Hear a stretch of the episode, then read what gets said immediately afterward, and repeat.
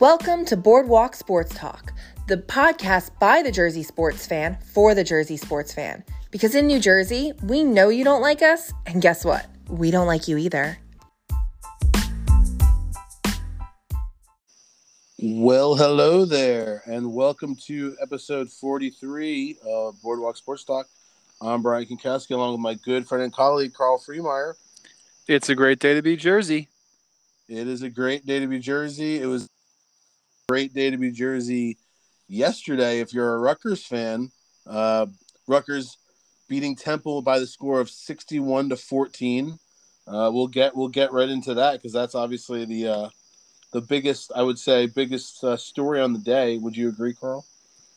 Oh, yeah. It's always good to start a season with a big win like that. And uh, even better to have that win happen in front of all the fans for the first time in two years.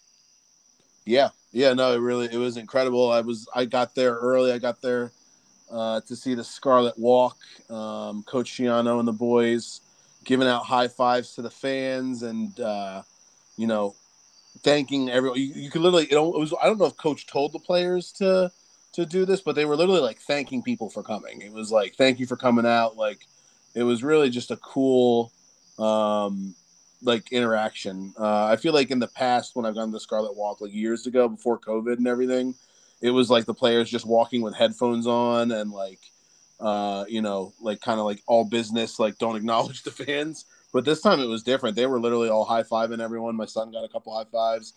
Shiano's high fiving everyone. And, uh, you know, they're literally saying, thank you for coming, stuff like that. Like, I think they just, I think this, this past, you know, year and a half, two years, whatever long it's been at this point has really put things in perspective of, you know, about how important it is to have fans, you know, at the games and stuff. Schiano really seems to be relishing this, every, every aspect of this, from, you know, imploring the fans to get into the seats before the game, you know, and lead up to the game during the, the work week. He was saying, we need all you guys in those stands. And, uh, you know, from that all the way through the way he did that Scarlet Walk, you could just see he was, he was enjoying it. He was really soaking it up. I think, um, you know, last year obviously was a different kind of year. Our first game was October twenty-fourth of twenty twenty, and there was no fans. And we did a, we got off to a rip-roaring start last year with that phenomenal win against Michigan State. Right. But, you know, this was a totally different ballgame. This is your home field. Yep. Your fans are here. And and honestly, the fans are a big reason why Schiano's back in charge of this program. So I think, again, he's just soaking up the the adulation and uh, and enjoying every second, which is what I'd be doing in, in his uh, in his shoes too. Yeah, yeah, he's he's very detail oriented. Like nothing's lost on him, and you can tell. Like even just the little things like that, like thanking the fans for coming out, interacting with the fans on the Scarlet Walk, like maybe things that even like he he made maybe he the first time around at Rutgers he missed and he. You know, he, but like from going to other schools like Ohio State and, uh, you know, like maybe he kind of realized like some, you know, the importance of interacting with your fans and, and things like that. Like having the pep rally at the yard they had and, and, you know, making sure you have a connection with the student body. And, and speaking of the student body, kudos to the Rutgers student section. You guys were unbelievable. That place was, I mean, before kickoff, it was, it was a very good, like, I would say the the front two, like, you know, the middle two sections of the student section, they were, yes. I would say the middle two sections were pretty much full by kickoff. The rest of the stadium was empty, but the students were there. Usually it's the other way around. Um, it wasn't empty, but it was like, you know, you would like to have seen a little bit more people in their seats, but noon kickoff, you you know, you get, you understand it. But the student section by, you know, the end of the first quarter was almost completely full. And honestly, the crowd was, was really good considering we went from a primetime kickoff to a noon kickoff because of the, the uh the storm um which obviously pushed it back and, and honestly uh thoughts and prayers to everyone that was affected by that. That was uh an absolute nightmare uh for a lot of people. I mean myself, uh you know my, my parents were affected. uh I know a lot of people out there are probably really struggling, so um you know I think it was the right move to, to push it back. I don't know about you, Carl. um oh but, yeah there was no other choice. I mean the if, the, if the they held the game up to the stadium. If they held the game on Thursday, it would have been with no fans. There's just right. no way they right. could have held the game that day. Right. Um, because even if you get people there, you're not going to be able to get people out. It would have been a disaster, a disaster, yeah. an absolute did you, disaster. Did you see that there was a, a, a couple shots of the stadium? Literally, the water on the Raritan River was up to the, the entrance of the student section. Yeah, R- River Road was a river. Yeah, yeah, yeah. yeah. Literally was a river road. yeah, yeah. It was. It was. That was really. But really... yeah, it's a fair point you bring up. I mean, the stadium I thought was, I thought the capacity was pretty darn good given all the challenges of the last week. You know, the fact that right. we did have the game, the, the date switch. People do have vacations they're on. It's they, Labor Day they, weekend, right? People they are going planned down ahead. Shore. They planned ahead for a third. Yeah. And, and you also had, you know, a lot of people tending to their homes, right, uh, because of what happened. So with all that in mind, I thought the turnout was pretty good. I, obviously, we're gonna we're gonna have a much better turnout um, when we when we meet Ohio State in a couple weeks. That's gonna be a much better turnout, but Hopefully, still yeah. pretty good. Yeah, no, it's been yeah. It was really it was a great atmosphere. The stadium was it was actually kind of funny. I don't know if other people felt this way, but I felt this way. It was people almost like didn't know what to do. Like, it was like we almost forgot, like, how to cheer and how to be fans and stuff. Like, everyone was just kind of, like, quiet. Like, I remember during the Scarlet Walk, like, it was like everyone was, like, like, Pat Hobbs spoke and, like, tried to get everyone fired up. And, like, I don't know if it was just early or people were just, like, I don't know, like, what this this guy's doing. He tried to do the R U Ra Ra chant, but he did it, like, way too fast. Like, his cadence was way off, and everyone was just like, what is this guy doing?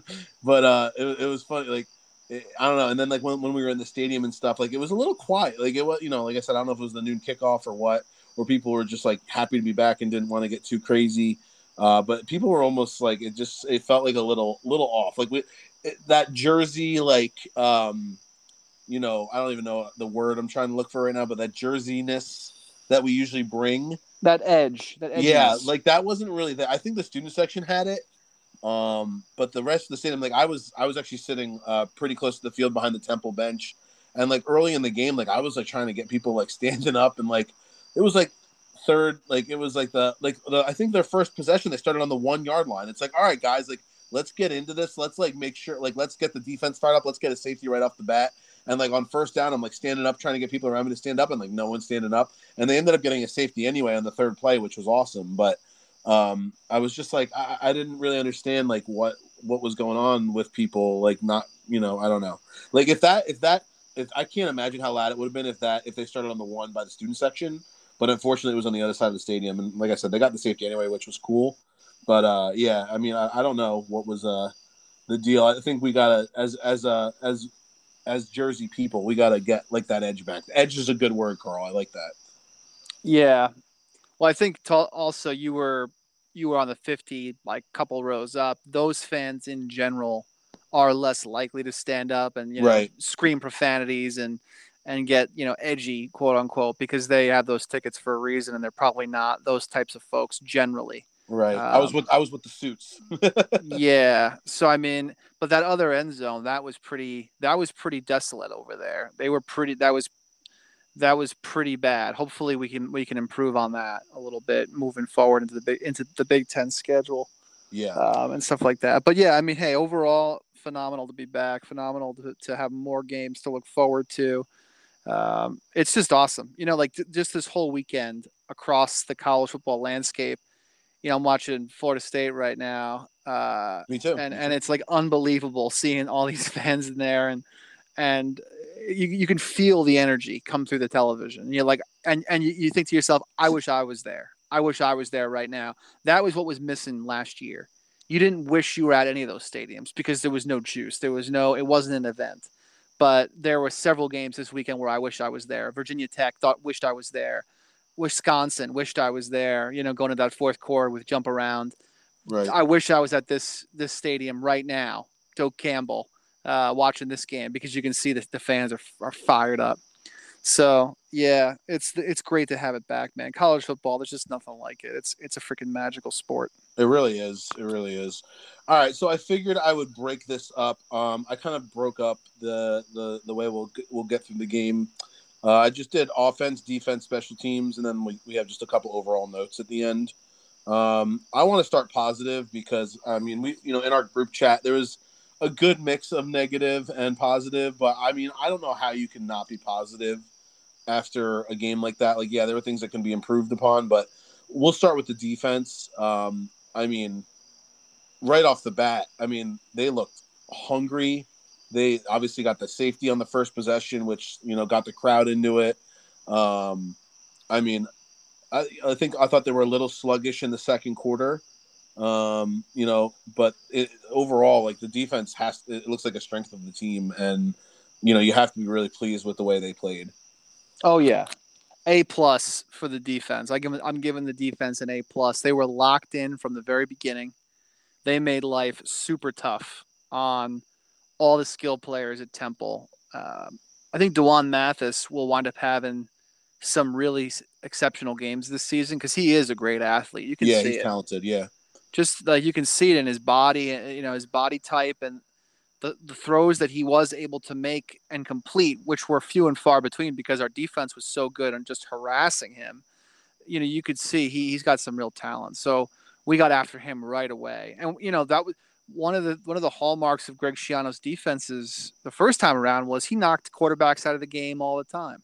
What did we do here? We knocked this Q B out of the game. Right. I think we should keep t- we should really keep track of the number of quarterbacks that we knock out of the game, and yeah. not because and not because we're playing dirty, but because we're delivering hard, clean hits, which is what we did to him. And honestly, D'Wan Mathis, that guy's got guts. I got to give him credit. He was out there like a wounded like a wounded animal in the second in the second half, yeah, trying to orchestrate that comeback. And they're down twenty-six fourteen, and you're thinking, wow, like this could be a game if they score one more time. But at that point, Mathis was already dinged. And then I think um, Ifeanyi Maje or one of the one of the defensive linemen like pile drove him into the ground, and that was it. He was done after that. But I give, I give him credit. I mean, he was out there. Um, given he, D'Wan Mathis can look at, can definitely hold his head high. He he played he played as hard as he could. And I thought yeah. their running back played pretty well too. Yeah, Mathis, you could see, and if you listen to our preview uh, episode with Chris from the uh, the Nest podcast, he he talked about Mathis. He was a four or five, depending where you look, a four or a five star recruit um, coming into Georgia, and then he transferred to Temple. And you could see like why he was ranked that high. Like he's just got like a moxie to him. Uh, he could sling the ball like effortlessly, like across the field, like. And obviously he's a big uh, you know guy. His frame is big. He could run. Um, it's a shame he got hurt. I mean, you know, I, I feel for I felt for him. You know, I was sitting, like I said, like right behind the Temple bench, and I don't know if he came into the game with an injury because he was limping like very early on. Um, so I don't know if he like hurt something early in the game or he came into the game with an injury.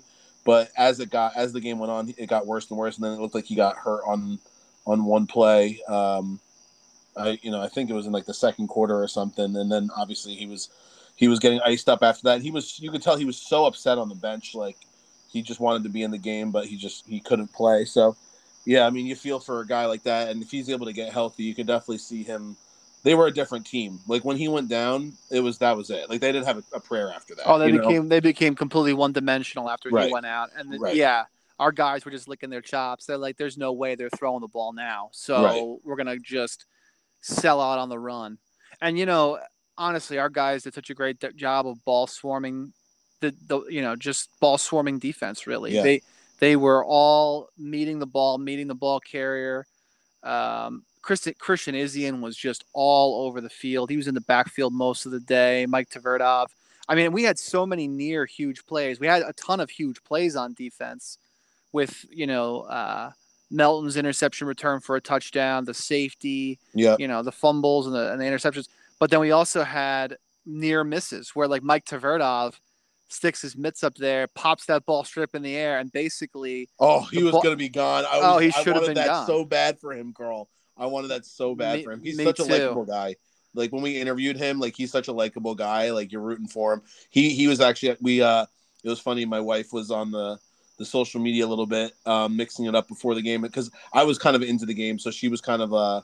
you know, like v- taking videos of me and posting it on Instagram and stuff. And he actually, she, before the game, she took a picture of him on the field and wrote something to the effect of like, does Temple know, like they're about to get their heads ripped off? Like, should we notify their next of kin? And he like, uh, like, you know, retweeted it or whatever. It was on Instagram. So he like posted it on his Instagram story and stuff. Like such an awesome dude. When that ball felt like fell through his hands, I was like, oh my God, like if he got a touchdown, oh my God, it would have been amazing.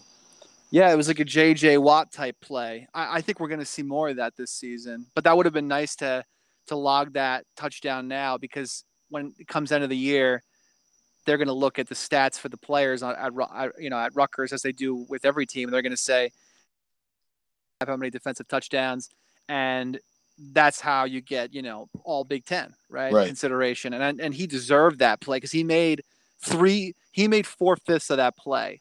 He was right up in D'Wan Mathis's grill. He pops the ball up with his hands. He, I mean, great, great awareness by him on that play. Yep. And then the ball's in the air and he's under it. And that sucker, it's amazing how slippery that ball can be.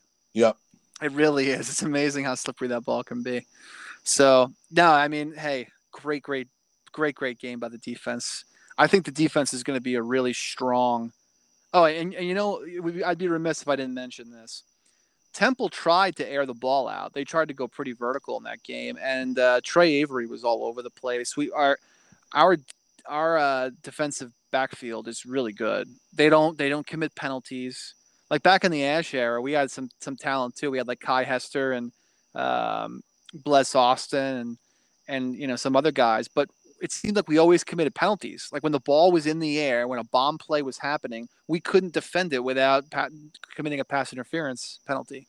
But we were, we had a clean sheet this game, man. Our defense played so clean, no face masks, no, no false, no uh, offsides, no defensive pass interference plays. They really are uh, super, super well coached and super, um, you know, disciplined. The only, the only penalty I can think of was, uh, by the way, Melton, Max Melton had was a punt, a punt block away from just an, a just a monster, monster game because he should have had that punt block, and that's the only penalty I can think of is yep. he got that penalty on the roughing the kicker. But but if you watch that replay, he was literally all he had to do was put his hands out. But I think something strange happened. But he was literally in the guy's in the guy's grill. That you know what the secondary was doing? They were looking for the ball when it was in the air. Crazy concept, right? Instead of just face guarding and basically guaranteeing yourself a pass interference play when it's uh, uh you know a, a long pass. They were turning around, they were getting their head around, they were looking for the ball. Yeah, that Max Melton pick was, I mean, oh God, what an!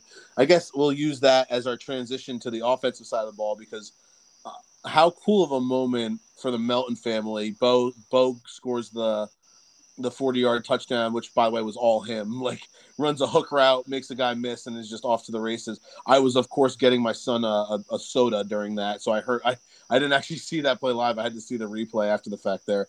But um, yeah, thanks for that. Thanks for that, son.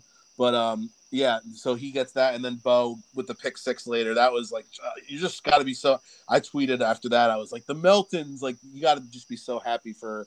for that family. Like what a cool moment. Can you imagine being like their mom or dad? Like what could, how, how could you be more proud than your, your two kids scoring touchdowns like that back to back? Oh man, I know. And they're both, their parents are Rutgers grads themselves. They were both scholarship athletes at Rutgers.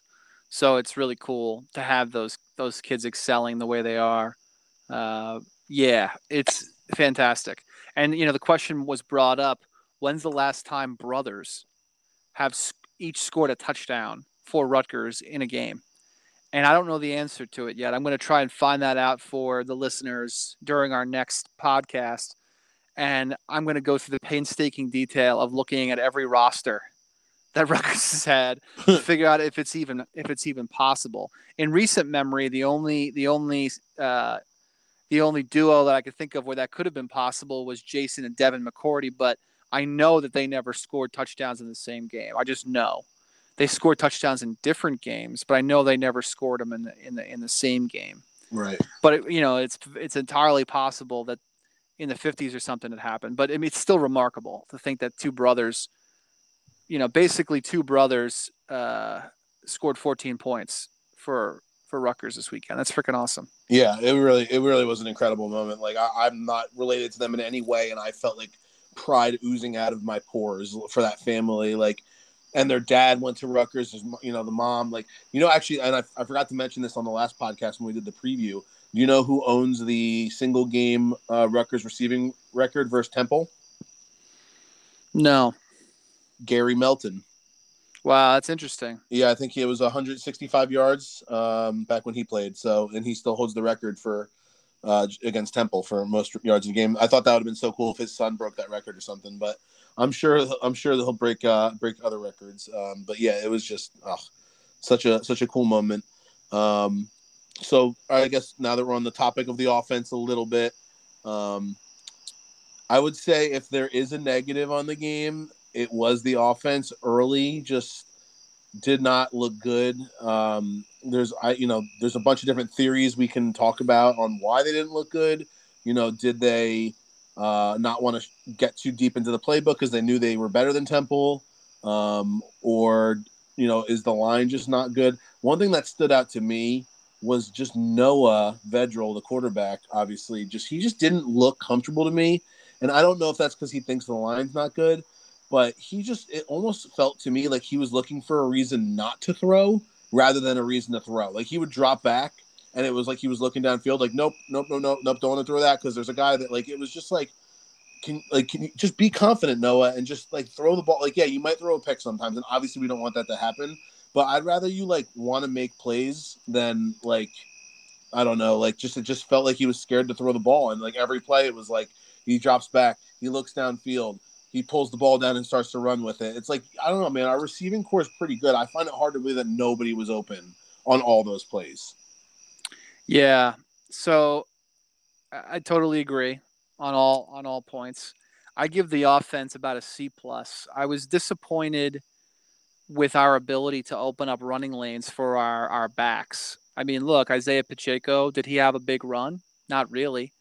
Um, I think our best runs were by uh, Kyle Monaghan.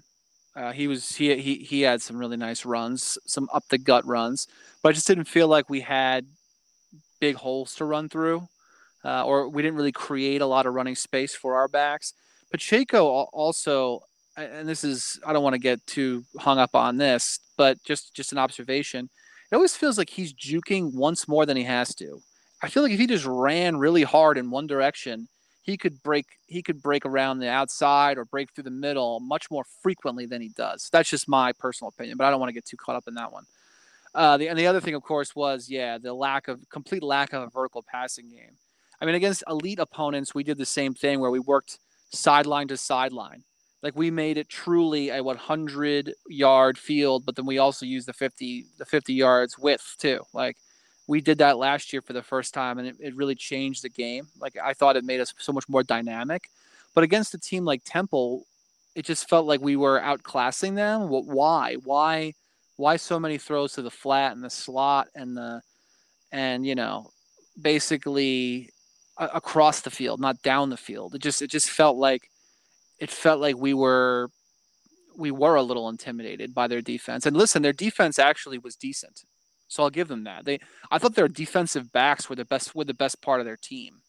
So it's possible that it's possible that we went in, we knew that. Actually, it's probable that the coaches told Noah that. They're like, listen, best part of this team, this Temple team, is their defensive backs. Let's not beat ourselves today. Make the sure throws, make the high percentage throws, leave the low percentage throws on the bus, basically. Don't don't take too many unnecessary risks. We don't need it to win this game. And that maybe maybe that was Schiano's, you know, mantra going in. Maybe that was just running through Vedral's head all game. It's very possible. Yeah. Yeah. I mean, I, you're right. I don't know. Yeah. Obviously, we don't know what, what's said. We can just observe what we see. And, I mean, yeah, the, the team came out, you know, we were obviously up twenty-six zip. Um, and the thing that was frustrating to me was, was, you know, when they started their comeback, and it was twenty-six fourteen, and our offense really at that point still hadn't done anything yet. I think at that, like, the twenty-six points were like a safety. Um, you know, there was a couple turnovers that were forced where we got the ball like really deep in their territory, and like we just had to punch it in. Johnny um, Langan, but, Johnny Langan gut gut punch runs, basically.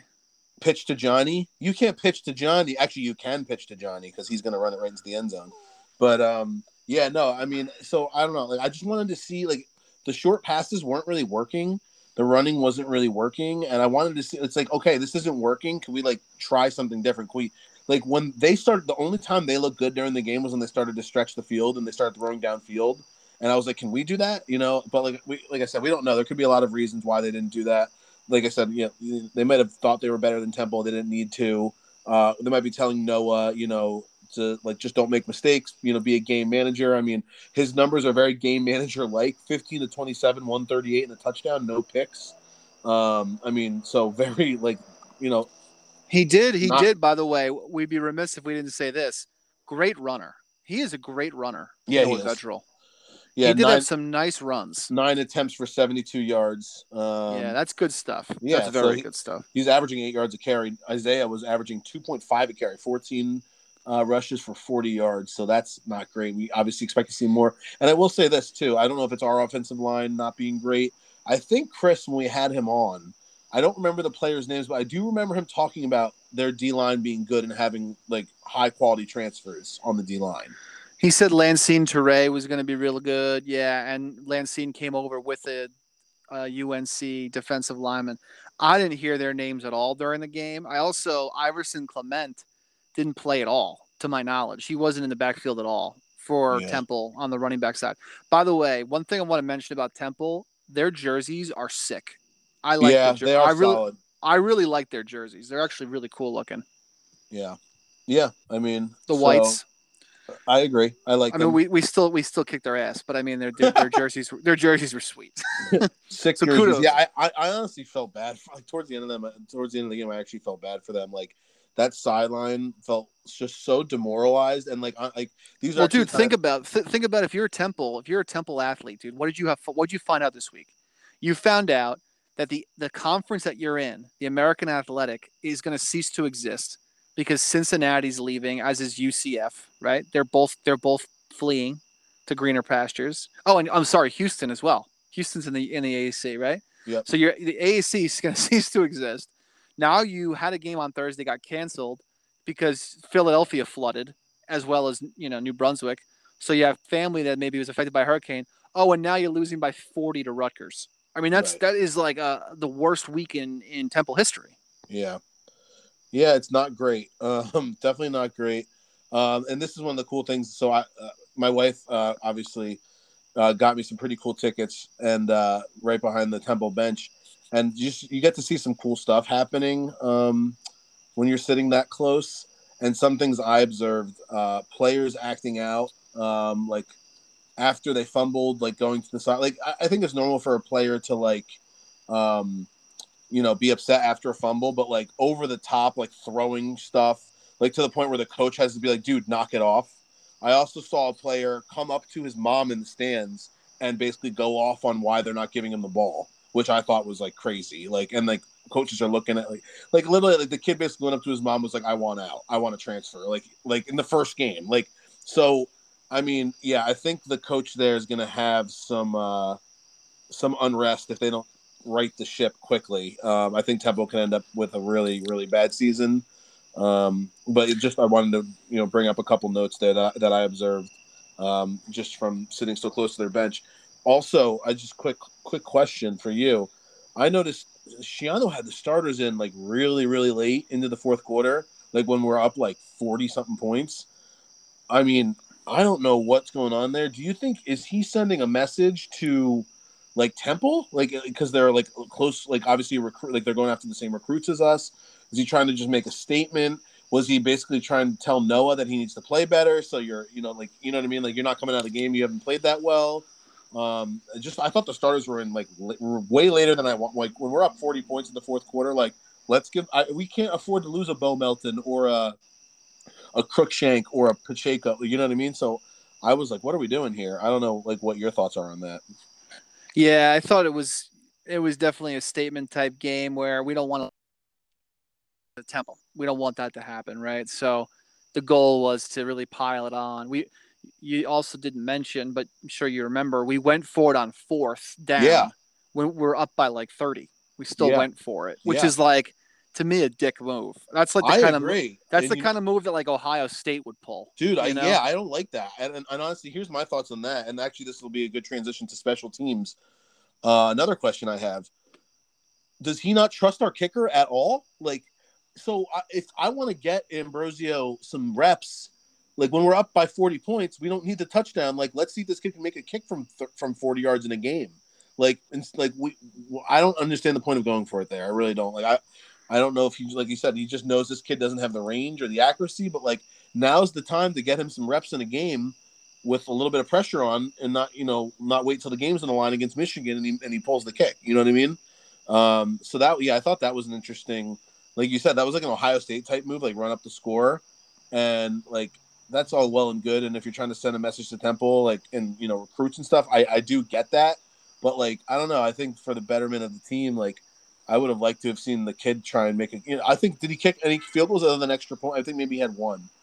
because I think we were up five to nothing at one point, but it seemed like it was all just extra points and like real, that was a really short kick. I think the, the first field goal he made was like a, basically an extra point too. So it was. Like, what, what what do you think on that? You think he just has no faith in him or something? I think he has a lot of faith in him. I just think that yeah, his goal was to to score as many points as possible. And he probably had he probably had a call just teed up right there on that fourth and goal or that fourth down, and just said, "Yeah, send him, keep him in there. Let's go for it." Yeah. We made actually, so you know, the. Th- The third down conversions was really bad, really bad uh, yesterday. I think we were like two for twelve or three for thirteen, some really terrible number on the conversions. And when we play a good team, we're not, we're going to have to do a lot better than that. That's not, that's not good enough. But the one, uh, the one conversion we did make early in the game, uh, Vedral threw it to Aaron Young on like kind of an out route, which was a really nice play call. So I'll give the offense. We were, yeah, we, were six, we were six of sixteen on third down. That's actually not as bad as I thought it was. I thought it was like two but, for twelve no, at I one think point. To your point, I think it probably got better later in the game. Uh, our yeah. offense seemed to get better later, but in the early game, it was, you know, we we weren't doing much. We were three of three on fourth downs though, so that's that's good. Yeah, think about that. We went for it on we went for it on fourth three times. That's interesting. Right. Very right. rarely do you have that in a game where you win by fifty, but right. you know we that we did have that, which is yeah. interesting. Couple other special team notes. Adam Corsack, uh, unbelievable M V P. Give that man the Ray. What is the is oh, it the Ray yeah. guy for the best punter? I mean, just he's just amazing. Ray. So the Lou Groza is the kicker, and Ray Guy is punter. Right. Yeah, so give him the I, Ray Guy now. That guy. Oh is, man, dude, I, I think I think we're gonna see him do some really exceptional things this year. I mean, he already did some exceptional things in that game, but if you notice the rugby punt style that he yeah. does. He gets into like a full sprint before he kicks it. I thought he was going for it the one time, and then he it looks. It. It, but I think I honestly believe Brian that Does he, he could he could have run for the first. He has if the he, option if he wanted you think, to. Do you think Schiano gives him the green light on like, hey, I, you got I, it? Yes, no. I think Schiano tells him, listen, man, like if you have the space and you think you can go for it, go for it. Like we will not question your decision. You make it or you don't make it. We trust you, man. Yeah. Like and what Vinny said about him, he's like, dude, this guy is a legend of a, of a human being. Like. Everybody that's ever spoken about this kid is like he's he's freaking awesome. So yeah. I love that I love that he's here still. And it, yeah. W- w- yeah, what a beast! I mean, first punt, one yard line. You yeah, like that's he's, crazy. His that's crazy. Directly led to two points. I mean, his accuracy is unbelievable. You feel like he could like drop the football into a glass of milk from fifty yards away. It's crazy. Um, so yeah, like special teams, A plus, A plus yes. plus. I mean, they were amazing. Cruickshank, we got to touch on him. He looked unbelievable. He. He almost broke a couple. Uh, I think he had like over two hundred all-purpose yards. I mean, he was he was great. Only a matter of time. I mean, he's going to return multiple kicks and punts for touchdowns this year. There's no doubt. You, I just love how Schiano coaches special teams. Special teams are just an absolute difference maker with him. Like they were the first time around. We used to block kicks all the time. We almost got one today. Just like that's one of those areas of the game that's very overlooked and very important. And he does not overlook it at all. And you know, Cruickshank obviously looked great. So yeah, I'm he excited. did. He did. Yeah. So one of my one of my not so you know great leaps here, not so great risks I'm going to take when I predict something is I think special teams is going to win us at least two games this year. Like it's going to be clear the special teams was the reason we did it. Um, so that that's my prediction for the rest of this season because I do think that our, our that good. Cruickshank is just ridiculous. We we didn't even see Youngblood yesterday. We didn't yeah. really even we didn't even really see Josh Youngblood do anything. Would you would you care to say that our special teams are special? Uh yeah, for sure, for sure. And dad I joke, actually, dad joke number one. I do think Cruickshank is going to be in the league as a kick returner. I really yeah. do. I, I yeah. he's that good. I mean, you got to find you got to find a you got to find a role for him somewhere else on the on the team. You know, maybe like a fifth wide receiver or something. But he's he's valuable enough where it's worth it's worth just signing him to, to return kicks because he can he can one hundred percent every time that ball's in the air. He can take it to the house. Definitely, yeah. He's a, he's a big threat, and he was you know firing up the student section before the game and stuff. He's got a lot of confidence, and he should. He's a he's a a real game breaker. Um, all right, so I mean that's pretty. That's most most of the notes I had. I had a couple obviously overall notes. Um, Obviously, you mentioned good discipline, only one penalty, that roughing the punter, which was honestly like almost like a justified penalty because he was so close to blocking it. Plus five turnovers, also awesome. Like the fact that we didn't turn the ball over and we got five um, was great. And I did a little research on my own. I played the role of researcher this week because I was just interested. And these, you know, these don't really mean much, but, you know, I think they do mean a little something. Um, Rutgers had the most points versus an F B S opponent uh, yesterday of any of any F B S team. Uh, so that's pretty cool. And also the second largest margin of victory versus an F B S team. Um, so of F B S teams that played F B S teams, Rutgers had the second largest margin of victory. Only Auburn, who beat Akron sixty to ten, had a large, and like, listen, like it's Temple, right? We don't think Temple's going to be great, but I mean, just think about, think about that sentence. What I just said, the fact that we had the second largest margin of victory versus an F B S. This isn't, we didn't play Norfolk State. We didn't play Howard. We didn't play. So like Temple is an F B S team. And actually over the last five years, a pretty decent one. Like, yes, I think they're not going to have a great year. I think they're down right now, but we put up sixty-one points on an F B S program, like from our area, uh, one that's actually like done some, like some, some significant, like played in some significant games, had some pretty good coaches over the past five years, um, five, ten years. So I, I just the fact that like we're mentioning Rutgers with Auburn, like Auburn won sixty to ten against Akron, Rutgers won sixty-one to fourteen against Temple. Like what Schiano has done with this program in a year and one game now, I mean, it's literally like, I, feel, I keep saying it over and over again. I mean, it's he's he's a miracle. The guy is an absolute miracle. I hope like he stays here forever. I mean, it's it's crazy. Uh, yeah. I mean, if we told our friends at the Nest, right, from last week, Rutgers is going to win by forty-seven, and oh yeah, we're going to score sixty-one points. I would have laughed. I would have laughed right in your face. That kid, yeah, he would have laughed at us first, and then I would have laughed at you if you. I if, yeah, if, I if predicted you twenty. What I was twenty. I don't remember what was your prediction. Mine was twenty-four to seventeen. We win by ten, but honestly, there were there were moments of even doubt with that. I looked at the, when I looked at our depth chart, I was like, "Good God, we could lose this game." Yeah. But yeah, I mean, the way it broke out, you just see this is not your, this is not like you can't really say it's not your dad's Rutgers. This is not the Chris Ash Rutgers team right. anymore. Like this no. team is going to take care of business. We're gonna we're gonna pile drive teams that are not in our class, and it's and we're not going to leave any doubt. And yeah. that's that's awesome. That's awesome. And, and honestly, going back to the students and the students filling in the student section, I'm happy for those those kids, man, because we've Me it's too. it's the last time we had a meaningful season where the football was fun was tw- was two thousand fifteen. two thousand fifteen. So you figure that was how many seasons? twenty sixteen, twenty seventeen, twenty eighteen, twenty nineteen. That is a full that's five years. That means a whole class of kids came into the school, matriculated and graduated and never saw a, a meaningful game of football. One where we were, you know, Rel- decent, like relevant decent team. Right. Like just not getting embarrassed out there. Yeah. And that's too bad because it's, it was such a big part of our experience. And it's such a, yeah, it's a, it's a huge reason why I am the fanatic I am today. And huge and, reason. And me too. And speaking of embarrassing, like just to, to kind of just, you know, rehash the point I was just making, like, yes, it's Temple. Temple's not any good, probably, right? We still don't know. Maybe they will be. Who knows? But we embarrassed Temple. We were on the receiving end of getting embarrassed almost every game for the last five years. Like, no matter who we played. Like, outside of, like, the F C S game or, like, a really, really, really bad F B S team. We lost. We we, we got crushed by Kansas. We, we lost to Eastern Michigan. Right.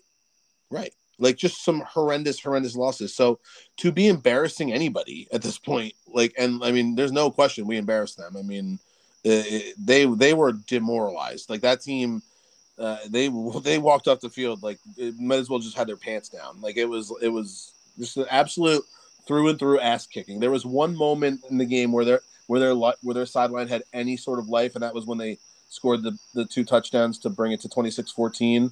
And I remember one of their players saying, like, awfully quiet in here. And, like, that literally lasted, I think, like, maybe one drive. And then I think we went down the field and scored, and, and that was it. So, yeah, I mean, just honestly, overall, just, like, an awesome, awesome uh, first game. Really excited um, about it. And uh, really excited about the potential for this team. I'm excited for Syracuse next week. Um, we're hopefully going to have a Syracuse preview um podcast. I, I'm, I'm working on getting a, a Syracuse um, co-host of a podcast on to break down the Syracuse game, kind of like we did for Temple. So hopefully that works out. Um, but yeah, I mean, I don't know, Carl, if you had any other news notes on anything uh, about the game before we put a bow yeah, on it? Yeah, I'd say that not only was it a great game in terms of the result, but we go into Syracuse with a huge amount of confidence and momentum, which I love. So we take care of business at Syracuse. You're going to have carnival-like atmosphere for Delaware well, because the people that did it for Delaware too, so people can get after it. And the you know, it's not a, yeah. not prime time, but three thirty is a hell of a lot different than noon, and people are going to be getting after it. And it's, I'll tell you what, yeah, we come into if we come into Delaware, I don't want to overlook Syracuse because I think you know they just won their game, you know, against Ohio on the road. I don't think they're going to be a slouch, um, but yeah, if we can somehow win that game and we come back home two and zero, I mean, place is going to be rocking for Delaware. No doubt. No doubt. It's going to be – and everybody, again, FOMO is going to start to set in, that fear of missing out, right? Right. A two and oh Rutgers with Greg Schiano back, you're going to – it's going to be a lot easier to be giving away your tickets because I've been trying to give away some tickets, and it's not easy right now. But I'm telling you, you get a couple more wins under our belt, it's going to get very easy to give those tickets away. Yeah. And, um, you know, another thing, in, in the interest of not looking ahead – in the interest of not looking ahead, I'm going to look right ahead. This schedule is very manageable. I mean, what did we learn this week in Big Ten? In the Big Ten, we learned that Northwestern has taken a step back. They didn't look very good at all.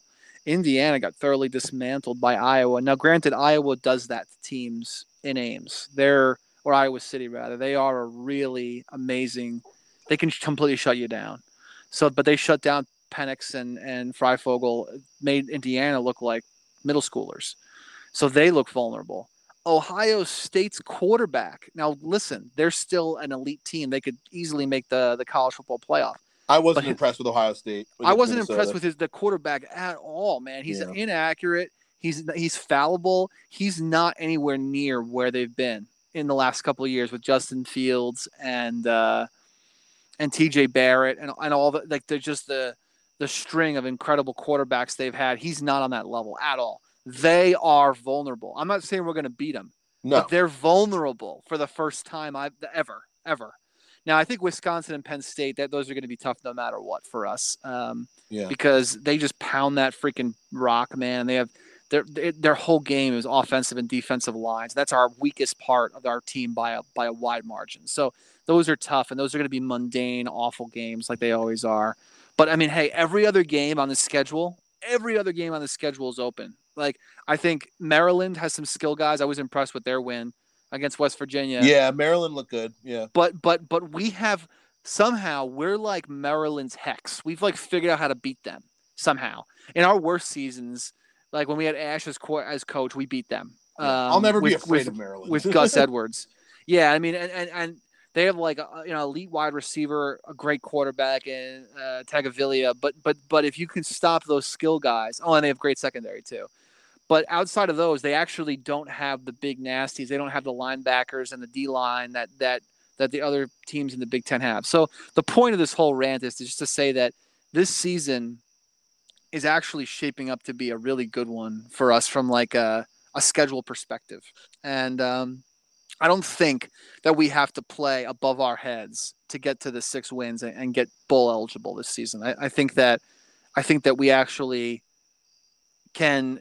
You know, if we win the games that we're supposed to win, we'll we'll be at six. And if we win a game that we're not supposed to win, we'll be at seven. So it, it's exciting. You know, it's exciting to actually be on the track now to to bowl eligibility again. And that would be just such a feather in the cap of Schiano and just such like a yeah. proof that this this this this um this formula works.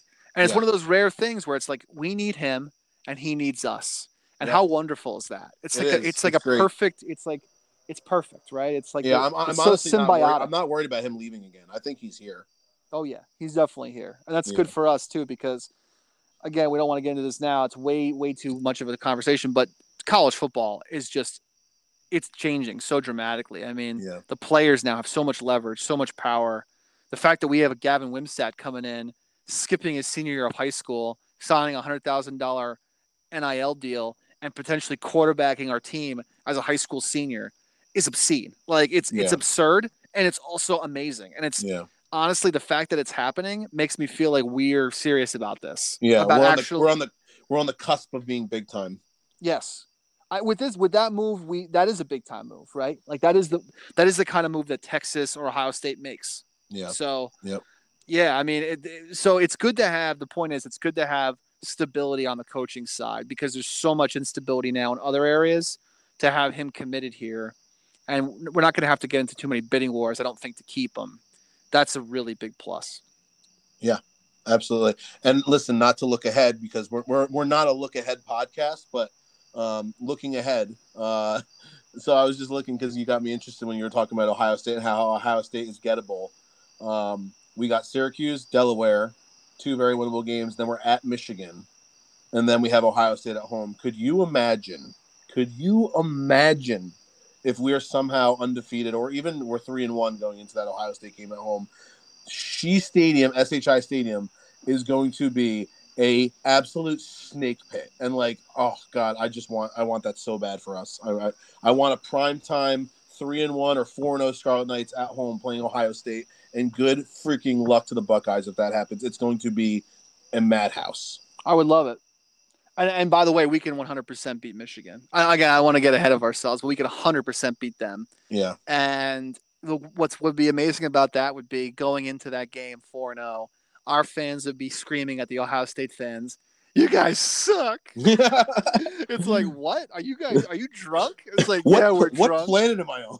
yeah, yeah. Like, a Rutgers fan just told me we suck. You know, we'd be talking just incredible stream of shit to Ohio State, and with absolutely no grounds for doing it. But that's the great thing about Jersey, man. We just we give very little F's. So like you either. Exactly. Uh, all right. Well, uh, we'll wrap it up. Um, I, I just I did want to touch real quick since we're a Jersey podcast. Um, you know, talk a little bit about baseball on the back end here.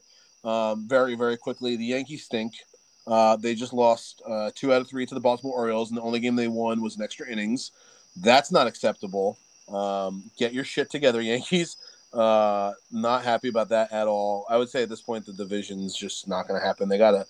They got to just hold on to that last wild card spot. Um, the Mets are actually pretty hot right now. They won three out of four, I believe, this weekend. Six then, out of seven overall. Yeah, they're pretty hot. Uh, they actually did an amazing thing the other night. They blew. A, they were up nine nothing and blew the lead. They were down. They they they came. The Nats came back to tie at nine to nine, but the Mets still ended up winning the game eleven to nine. I I personally don't think if you blow a nine run lead, it, it shouldn't matter. Like you can't win that game. Like that should still go as a loss. Yeah. They should just call the game when the other team ties it. Like, all right, well, it's a good one. Uh, yeah, yep, yep, right, yeah. Exactly. You blew a nine-run lead. The game's over. Nothing else matters. Nats win. Yep, and then uh, the Phillies are are kind of treading water. I think they lost two out of three to the Marlins this weekend, uh, so that's not great. Marlins stink. Uh, they're two and a half out of the wild card. The Mets are four out of the wild card. The Yankees are uh, up half a game on Boston for the first wild card spot, but they're up three on Seattle for the wild. So the Yankees are still pretty firmly in the wild card.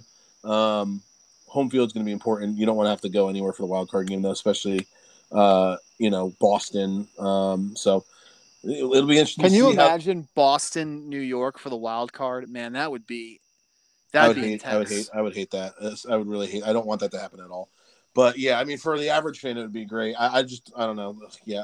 The wild card, like your whole season, one hundred sixty-two game season coming down to one game just scares the living shit out of me.